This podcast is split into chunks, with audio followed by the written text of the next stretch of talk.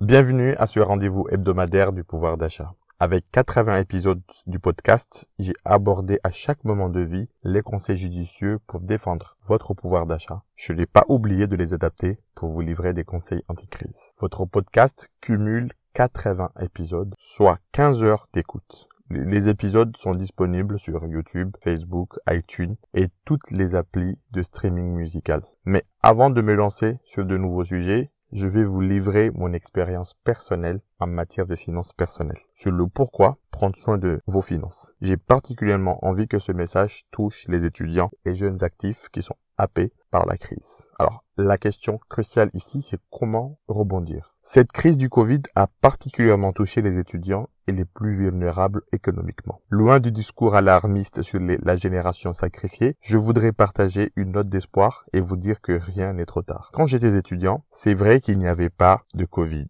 mais j'avais appliqué des règles de grammaire. Un tiers de mes entrées étaient dédiées à mes dépenses personnelles du quotidien. Un tiers de mes économies étaient dédiées à les mettre de côté juste au cas où j'ai un souci. Et puis un tiers de mes entrées, le dernier tiers, était dédié à épargner dans un compte bloqué pour préparer des projets d'avenir.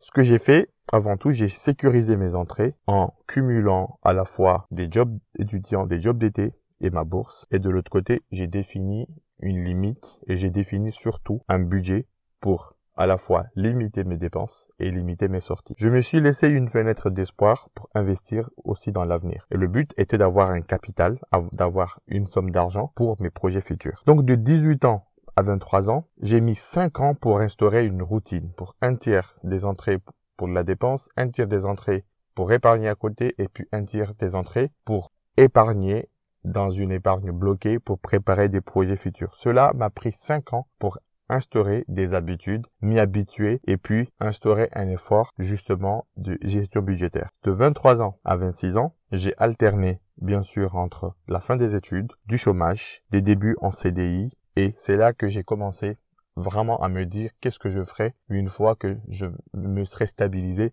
financièrement. De 27 ans à 30 ans, à partir là, j'avais déjà commencé à accumuler de l'expérience professionnelle. Donc du coup, j'ai décidé des projets de vie comme le mariage, comme euh, démarrer et prendre un appartement euh, pour m'installer en fait en famille, là j'ai décidé d'orienter ce que j'allais faire un petit peu de mes économies et de mon argent. Mais pour vous donner un ordre d'idée, entre l'année 2000 et 2016, pratiquement euh, 16 ans, j'ai fait 5 pays.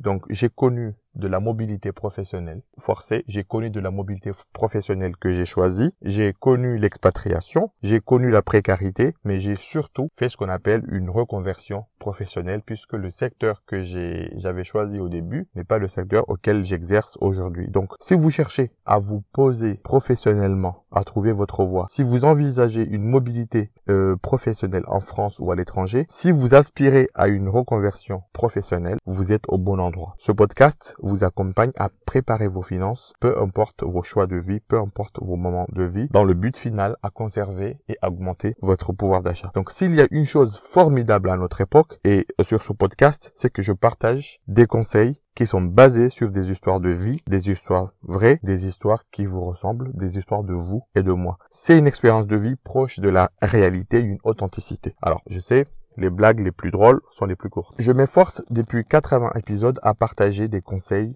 de bonnes pratiques, des statistiques pour vous aider à améliorer vos finances personnelles dans le but final de booster votre pouvoir d'achat. Il n'est pas trop tard d'en tirer le leçon de cette crise. Il n'est pas trop tard de mettre en place une stratégie financière et des actions au quotidien pour corriger certaines choses. Si vous pensez qu'il est temps, vous pensez que c'est le moment, n'hésitez pas personnellement me contacter via les réseaux sociaux, mais via aussi le site euh, paef.live, rubrique contact. Si cette vidéo vous a touché, révisualisez-la en famille, recommandez-la à qui de droit. Je suis sûr que c'est, euh, si c'est votre première, vous saurez trouver sur les 80 sujets traités sur ce podcast une réponse, une solution à votre problème, une solution pour votre projet de vie. Donc, n'hésitez pas à me laisser vos avis, vos commentaires et continuer la conversation sur les réseaux sociaux. À très bientôt. you don't